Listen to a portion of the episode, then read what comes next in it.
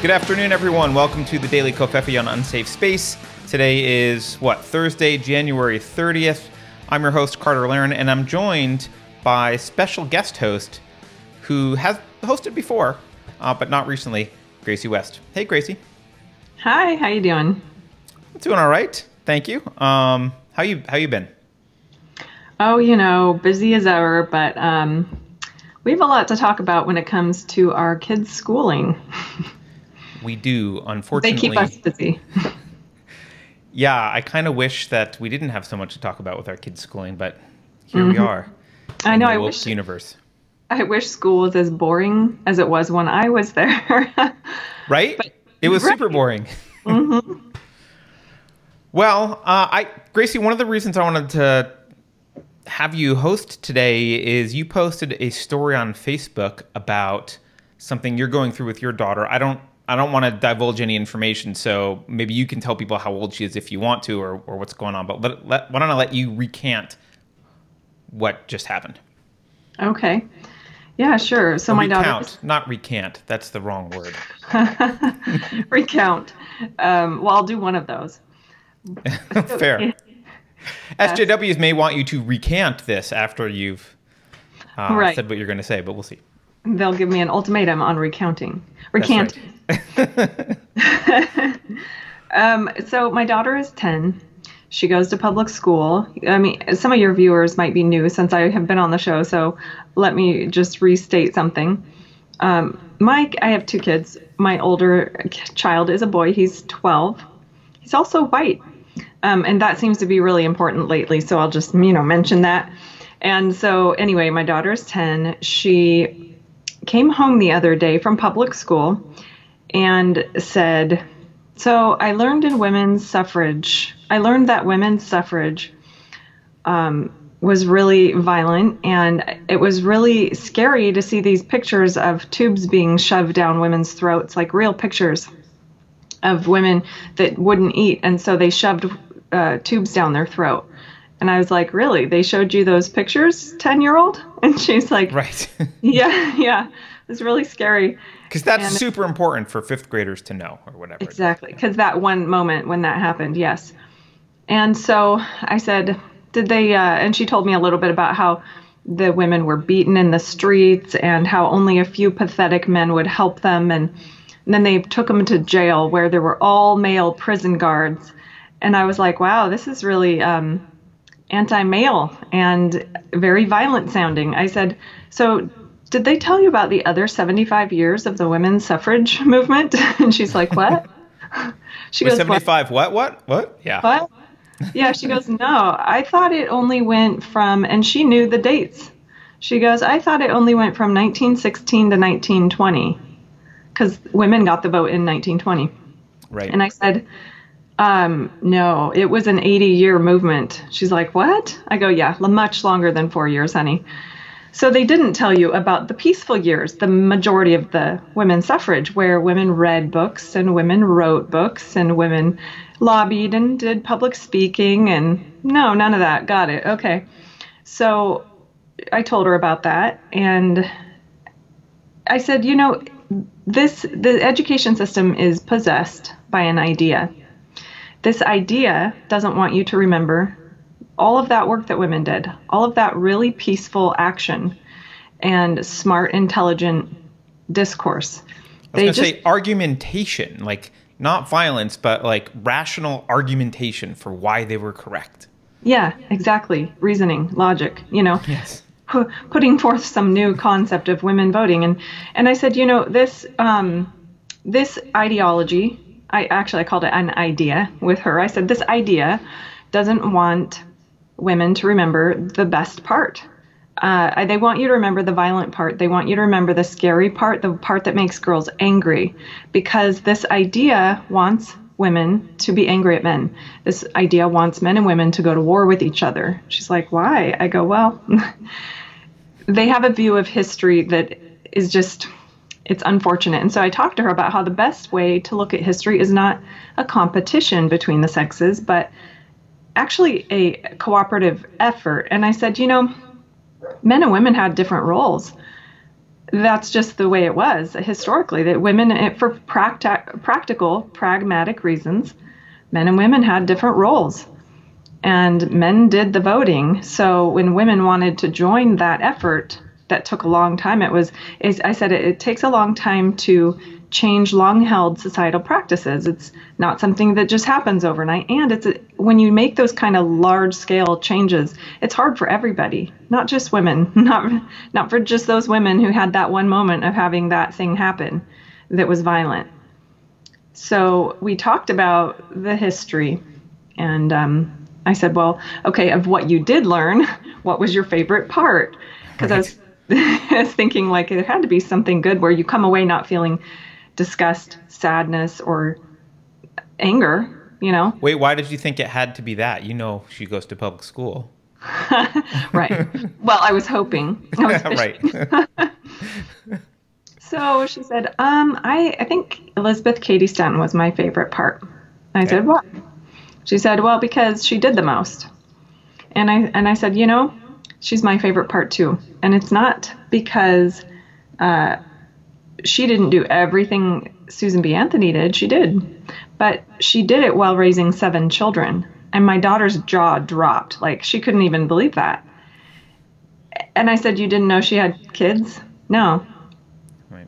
And I, and I said, It's because this idea that possesses the universities and the educators, they don't want girls to remember that part of history. They don't want you to know that not only did Elizabeth Cady Stanton do all of this incredible work, but she also raised seven children.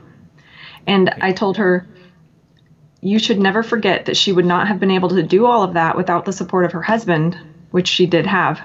Right. I was going to say she wasn't a single mom raising seven kids. She mm-hmm. was in a relationship with her husband who supported her. Right. And he was he was great. And so but history the way it's being taught to girls and boys too they don't want that. They don't want you to remember that. Uh, they want you to have visual images of violence and victims. Um, you know, women being victims essentially. So yeah. It, it reminds me, Gracie, of um, well, a lot of things that you see the intersectional social justice community. Um, a lot, a lot of in a lot of subjects they do the same thing where they, they pick a univariate cause for something or a univariate explanation and that's it. And um, you know the the pushback for women's suffrage was not always as clear cut like um, for a long time a lot of the suffragettes made it very clear that they were going to outlaw alcohol immediately. And so there was pushback we don't know why. Like some of the people may have been pushing back because they didn't want alcohol outlawed exactly. immediately, yep. right? Yes, exactly. In fact, I didn't get a chance to say that to my daughter, but it, it, I remembered this afterwards that many of the men who voted against women getting the right to vote was specifically because the suffrage the subject their their campaign was based on we want the right to vote because we want to outlaw booze. they wanted to get rid of alcohol, and men were like, hell no. You know? Right. And they would have opposed other men having the right to vote if that was the result, right? I mean, this was a it was not about necessarily gender.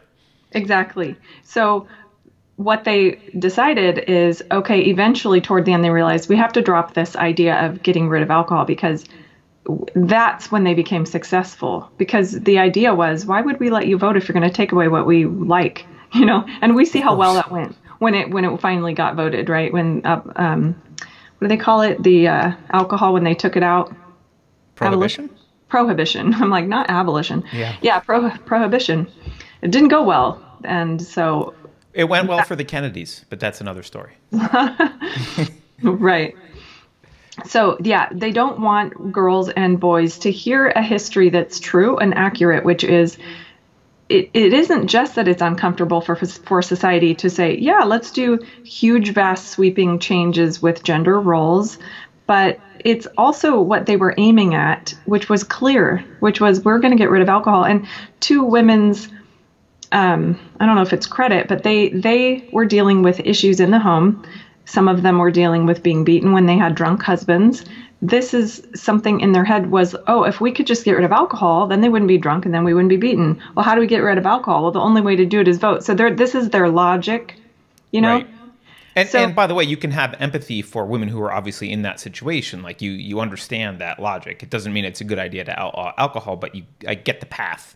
Right? Yeah, exactly. So, but this is part of history. It doesn't matter if we agree with how they thought. It doesn't matter with if we even agreed with their agenda. It just means we have to look at history as it stands and not judge it. And that's what I said to my daughter. I said, it's a terrible idea to judge the past by our current standards um, we have to judge the past by their standards.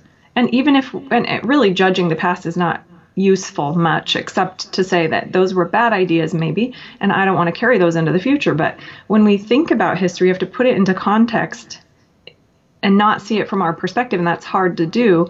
And these texts aren't even trying. I would say that the the SJW inspired texts are not even not trying; they're intentionally trying to view history through um, a modern lens. That's what they do, I think, intentionally, right? Um, in fact, you know, I think part of the correct me if I'm wrong, but based on what I've seen with my daughter in school is um, p- part of their argument is like is almost like um, the the separation of roles, gender roles, is was some sort of artificially imposed thing by evil men. It wasn't something that arises naturally from biology, and we've kind of gotten to the point technologically and culturally where we can separate biological realities from actually how we want to live morally. Um, instead, they make it sound like, well, there was never really any difference until the evil patriarchy came along and oppressed women with what I don't know, childbirth. Yeah. Right. It's it's really a fictional tale of this nebulous force called patriarchy. And what this is is straight white Christian men getting together every Friday at two o'clock and they talk about how to keep women down and they sign papers and they go and do it. I mean, this is almost right. how they imagine this happening. They're smoking cigars in the study and uh, yeah, plotting yeah. how to make sure that women stay barefoot and pregnant in the kitchen. Yeah, and and this this is why, as an ex-feminist, it's really uh, I can see these types of conspiracies developing in other places now. When people start talking about the Jews, you know, you're like, oh, like they're all getting together and they're like, let's do this thing. You know, it reminds me, it really reminds me of feminists getting together and they're like, and then men sat down and they were like, what can we do to destroy the world? You know it's it's a, such an obvious conspiracy that you just shake your head and go, "How did this get into our s- history books?" The other weird thing about it to me is like you could only have that perspective. You can only afford to have that perspective if you're living in the lap of luxury relative to how everyone other human has lived in history. Like you need to really have a comfy, cushy life compared to how the rest of humans have lived throughout history in order to sit back and think, "Gee, uh, the the segregated gender roles must have been because of some evil men, like and some patriarchy. I mean, anyone who just looks at how historically humans evolved recognizes immediately that there's a biological reason why women are home with children and men are out. Like yeah. that's that's yeah. how sex works. Yeah, exactly. And that's partly why they're trying to erase biology, is because that's the strongest argument against this conspiracy theory of patriarchy is the strongest argument is biological and it explains history. Well, they don't like biology's explanation of history, so they don't like biology. They try their best to erase it. In fact, that's a lot of what's going on with uh, transgender stuff, also. I don't want to get too detoured because I did want to say another thing I was telling my daughter, which was, oh shoot, am I going to remember it? Had to do with historical perspective. Um, yeah, it'll come to me. Well, I mean, you know, while you're thinking about that, you're reminding me of um, a conversation that we had with uh, Dr. Rachel Fulton Brown from the University of Chicago, and one of the points that she she was um, vilified for expressing any kind of appreciation for what she was kind of sarcastically calling the patriarchy. Like she was she was expressing appreciation for the fact that look, actually in the West um, women obtained suffrage for, through predominantly peaceful argumentation, um, and men voluntarily gave up the quote patriarchal control um, by allowing women to vote, mostly just through argumentation and convincing. Whereas, you know, there's still spots in society. There's many countries in society where there is still is not suffrage for women. Right. I mean, there are definite um, there are definite reasons why cultures try not to allow women to have certain abilities in society that men do, even in the modern age. So, you know, yes, we don't live back in the caveman times when men had to have very separate roles for very obvious reasons. Right. They had to go kill the monster outside while she tried to survive giving birth. Like this was just you know, reality and that right. that continued on for ages and ages. And and it just kind of as technology developed and even just the wheel developed like you know these things change how people can live change how they can survive. And so when when in, when technology increases and it just makes more sense that women would have access to certain I don't even like calling it access because here's what I said to my daughter and I think this is where I was headed with my thought that I had lost it's not really about access it's it's about feminists like to imagine that unless unless it's a male historically male activity it's not valuable. In other words if it's a historically male activity that's meaningful and important. So ironically they like to say oh they want to be all about women. They're they're so anti-woman it's unbelievable I said to my daughter, you know, they don't value what women have done throughout history and time. And we got into this conversation because the very next day she came home for, after this conversation, she came home and said, So I was reading the rest of this book, and it said, Women's suffrage is a way to make men less superior and women less inferior. And I said, she goes, I th-, she goes, I the presupposition was, is that women are inferior. Yeah, yeah, and she goes, I thought that was strange, so I wrote it down. And it's funny, Carter, because my daughter, my kids, okay, they're 10 and 12. They go to public school, so they they are being indoctrinated, but they are also being indoctrinated at my house. And so every dinner, every night at dinner, we yep. sit down and we're like, let's talk about intersectionality. What is it? You know, and they're young, but they're like hearing it from my perspective because I've been there, done that, and now I know why it's bad. So we have these discussions. And so my daughter comes home and tells me these things kind of like she doesn't know why they're it's a red flag, but she recognizes a red flag, so she'll talk to me about this like, "So my book said this." And I'm like and I could see on her face like, "I don't really know what you're going to say about it, but I'm kind of curious." And so right. we so we have a conversation.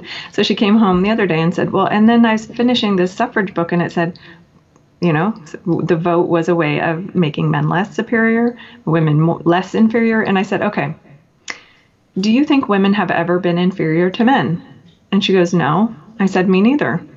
So, why do you think the authors of this book imagine that just because women were not doing what men were doing, they were inferior? She's like, I don't know. I go, isn't that odd? These women have a very low valuation of women and their activity in the world historically and now, don't they? And she's like, Yeah.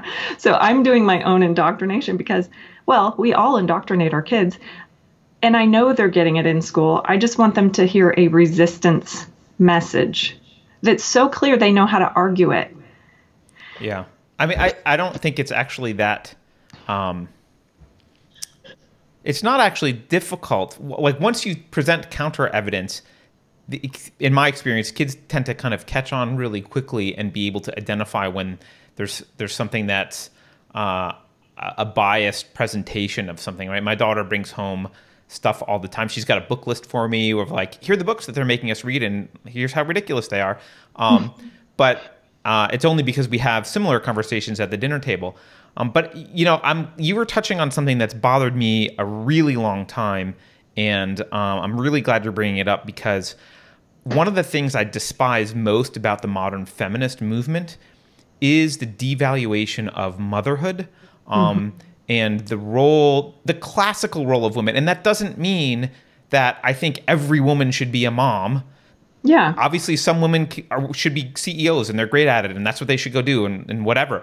But the idea that a woman who chooses to have children and stay home and raise them is somehow less valuable to some schmuck who's like made partner in his law firm and earning 300k a year. Like why is that valuable? They've totally adopted the um they've they've adopted these very materialistic and also power based measures of value in the world Right. rather than um, I think intrinsically more important measures like how well are you raising your children? What are you doing for the next generation? For how are you helping humanity progress? Are you raising a little tyrant or are you doing a great job to raise the next generation and populate the earth with people who are well adjusted, moral, and capable of of you know helping humanity progress?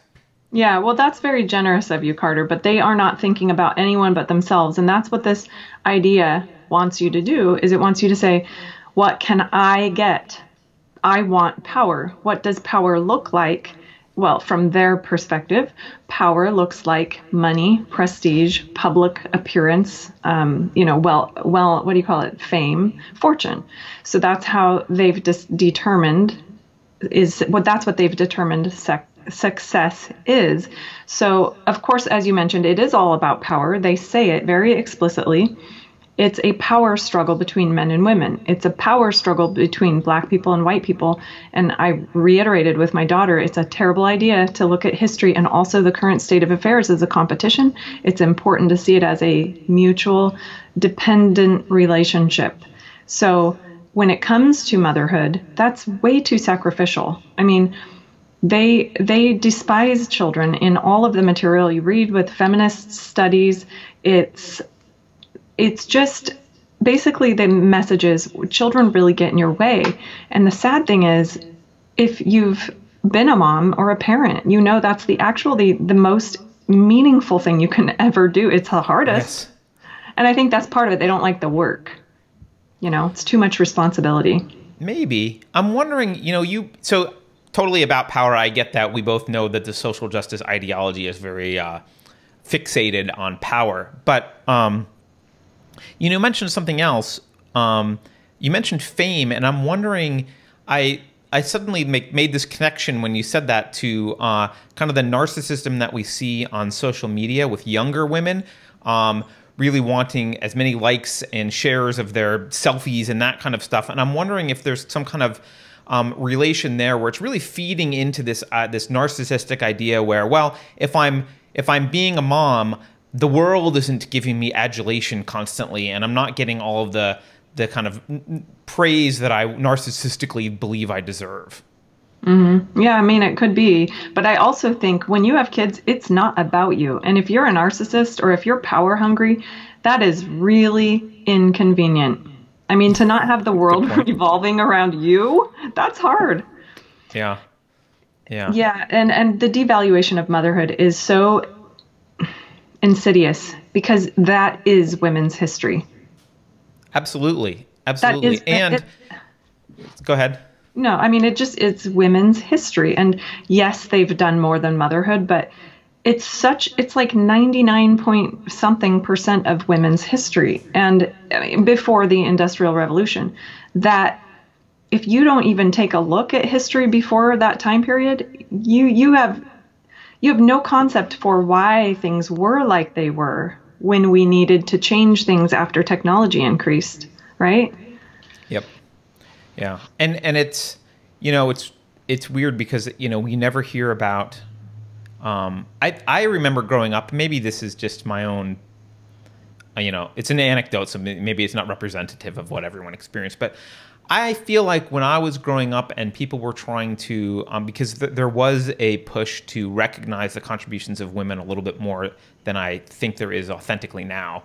Um, I feel like the the put the one of the ways that they would do it is is talk about well yes so and so man contributed xyz but he was only able to do that because of his wife who was supportive in these ways and enabled this and like you know provided him the time space energy and moral and emotional support in order to do xyz that you know um, you hear about that sometimes with the founding fathers right and you hear this respect for the quote woman behind the man and i know that sounds um, that phrase sounds like it's belittling her contribution.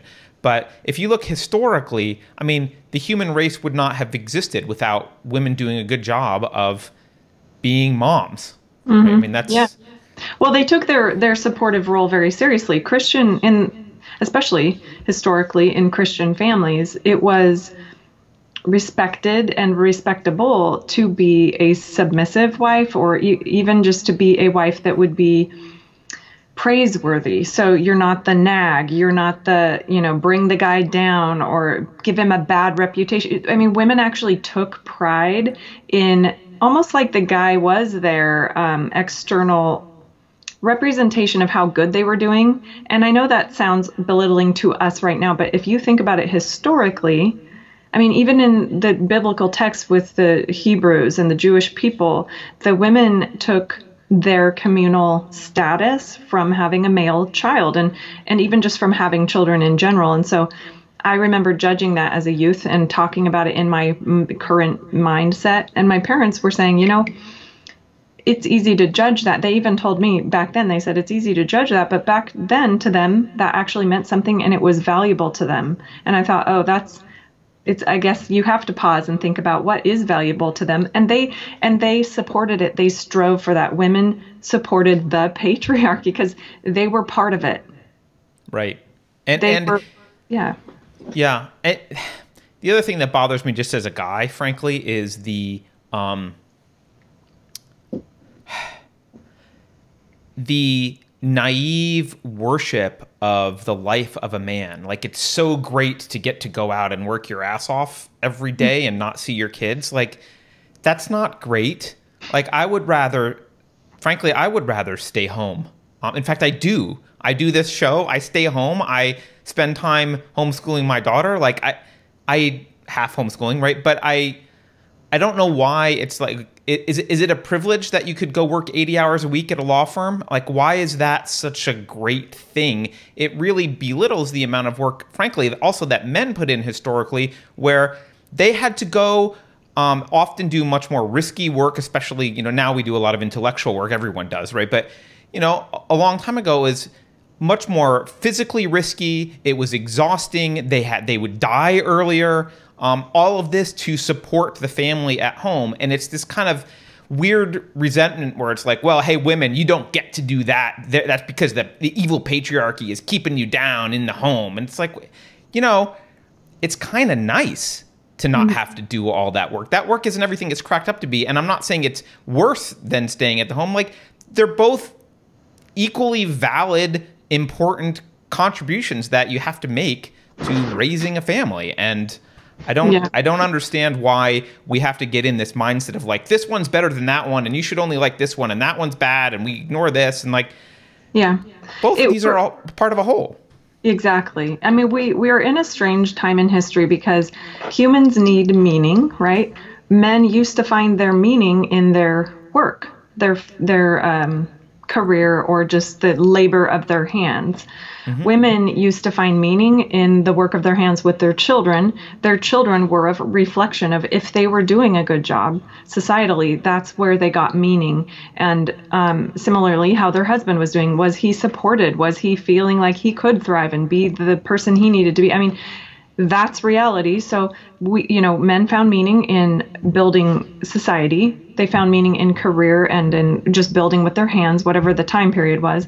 Women, uh, like I said, found meaning there. Well, when the feminist movement started to say, women, go find your meaning in men's domain, for better or for worse, what that ended up doing is devaluing the meaning making system of both men and women because, well, first, men were like, well, if if my meaning was was in this realm of work and provision but now women can do it too like what's my value and yes like then then you start thinking well this is just really hard work now if i don't get any kind of status or meaning out of it then what's the point you know it's like it's tolerable right. when right it's tolerable when you have some benefit or some reward but when the reward is taken away, what's the point? You're just working your fingers to the bone with for nothing. And then for women, what happened was the message was the only value you can do is to act like a man. And so what they, that ended up taking the meaning away from motherhood.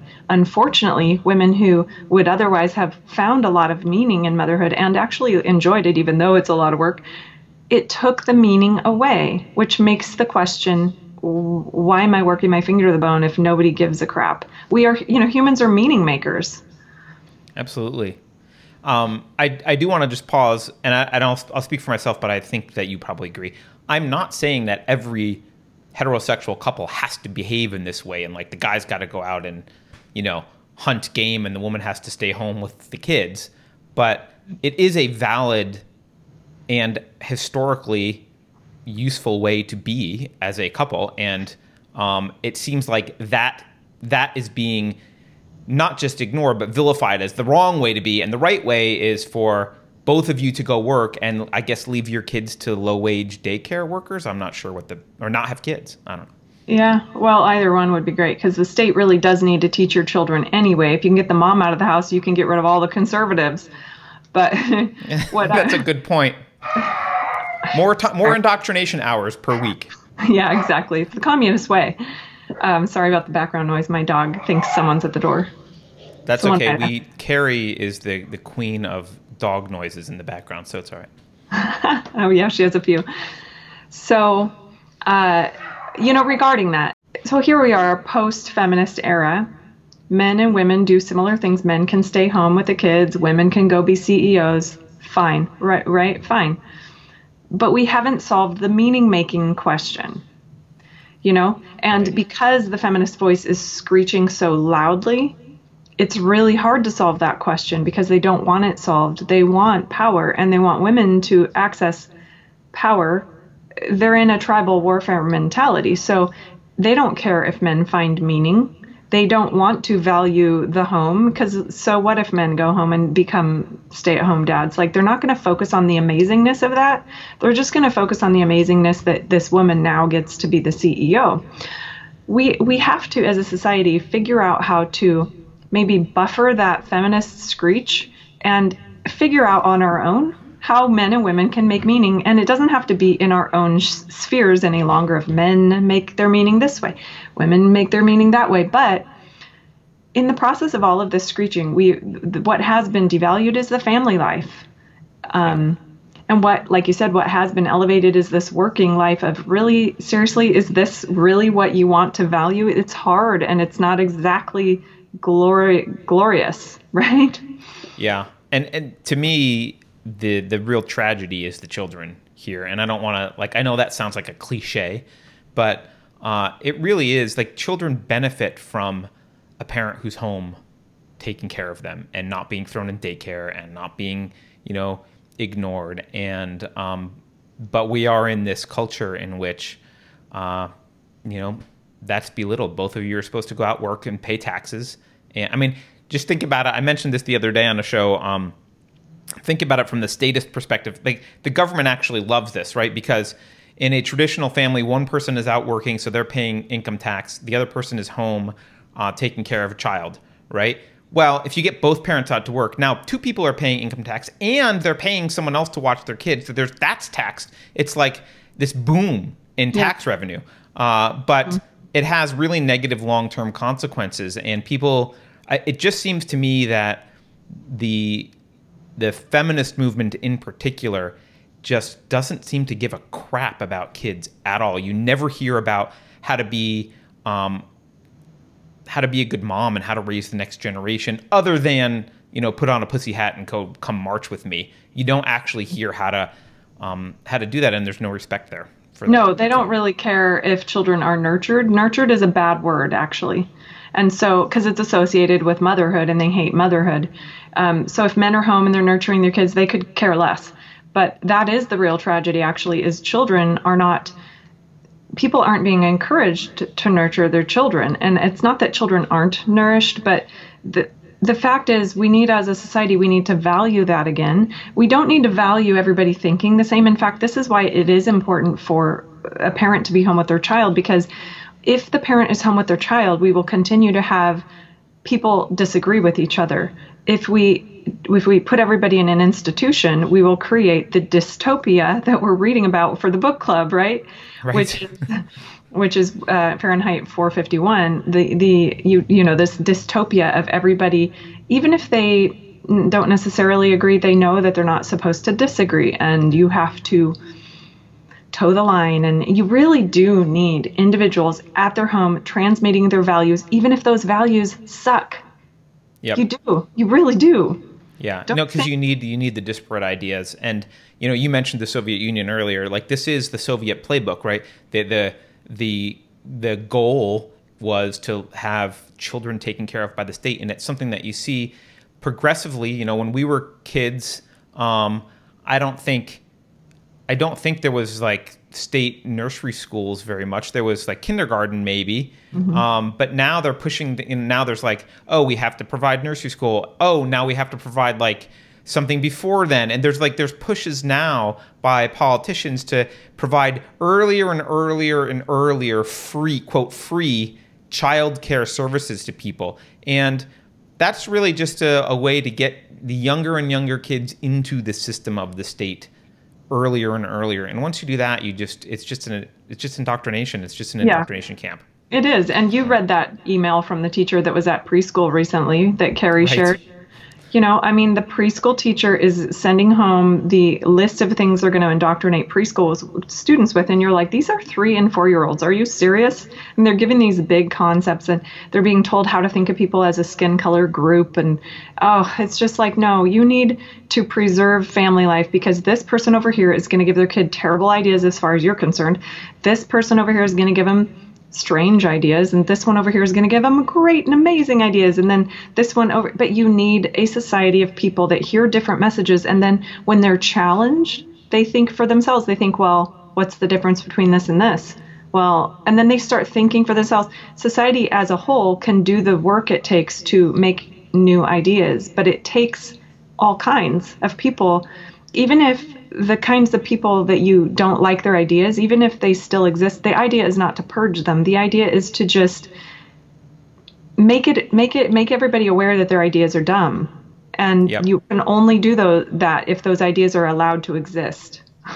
You know, uh, one of the things that is important, um, and I'm sure you do this as well, but like uh, one of my concerns with with raising my daughter is um, I know she gets a lot of information from me, and and uh, here's here's my opinions about things and stuff. So, um, you know, sometimes we we pause and just I really make a concerted effort to say like, well, look, here's the other side of it. Here's the arguments as best as I can possibly present them on the other side. Like you need to make up your own mind. Like, yeah, I, I get you hear what I'm saying, and I know that you want to kind of agree with me because I'm your dad, but you don't have to agree with me. And here's some of the great arguments. And I I'll point her to people in her life. I'll say, well, go talk to your grandparents 'cause- who I know disagree with me on this issue. Go talk to your grandparents about that issue. See what they have to say. Make up your own mind. Don't just listen to what I'm saying about this. Go listen to your grandparents and see what they have to say about this issue, and then make up your own mind about this issue. And you know, more often than not, she'll do that and come back and say, "Well, I disagree with my grandparents because they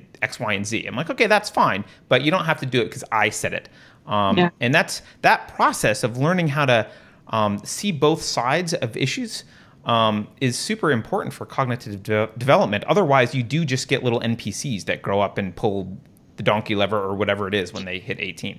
Yeah, it's true, actually. Some people don't do a lot of critical thinking even after they leave their parents' house. They toe the line that they were given. And you know what? That just keeps our society diverse mentally. But, um, you know, it has to do probably with the openness of their personality or the closeness or whatever. But I do the same thing. I might not give the devil the devil his due as often as I could, but in other words, I don't know that I make a clear, amazing argument for the other side, but I do tell my kids, you know, they are doing it because they think they're doing something beneficial. They actually think they're working, well, at least they actually say that they're working against racism and sexism. And some people actually, that believe this, some people actually think that they are. But I disagree, and here's why. So I don't necessarily give them all the arguments of what they would say because they're hearing it in school. But Right. I tell them, I do tell them, they actually think that they are doing the right thing. And I said, that's, and I actually add to the thought of believing you're doing the right thing. And I say, that's when people are the most dangerous, is when they are just so certain that they are morally pure, when they are righteous, they are the most dangerous people because they don't think they can be wrong and therefore everything they do is okay and you can be a dangerous person when you think that what everything you're doing is fine because you're righteous Yep. so That's i don't Great. Yeah. yeah i just make it general i don't even point at them i just say anybody because you can you can do it on every angle Yep, absolutely, absolutely. Well, Gracie, I know um, we wanted to keep this kind of short. It's not super short, so um, we can uh, we can end it here. But I really appreciate you coming on. I love these discussions with you. I feel like uh, this could be a whole separate channel that I. I mean, uh, it's not going to be, but like I feel like we I could have discussions about education constantly because there's just so much here, and it's so so important. Um, Yes. So I really Yes. appreciate your your coming on the show. oh you're very welcome anytime Cool. All right. Well, thank you everyone for watching. Please don't forget to like, subscribe, um, check that you are subscribed because sometimes YouTube decides for you that you don't want to be subscribed to our channel. So you may need to resubscribe. So um, please don't forget to do that. If you'd like to contribute, you can go to unsafespace.com slash donate and you can contribute to us through cryptocurrency or fiat currency or whatever. Uh, but at the least, if you like our content, please uh, share it around. Thanks, everyone, and uh, we'll see you tomorrow.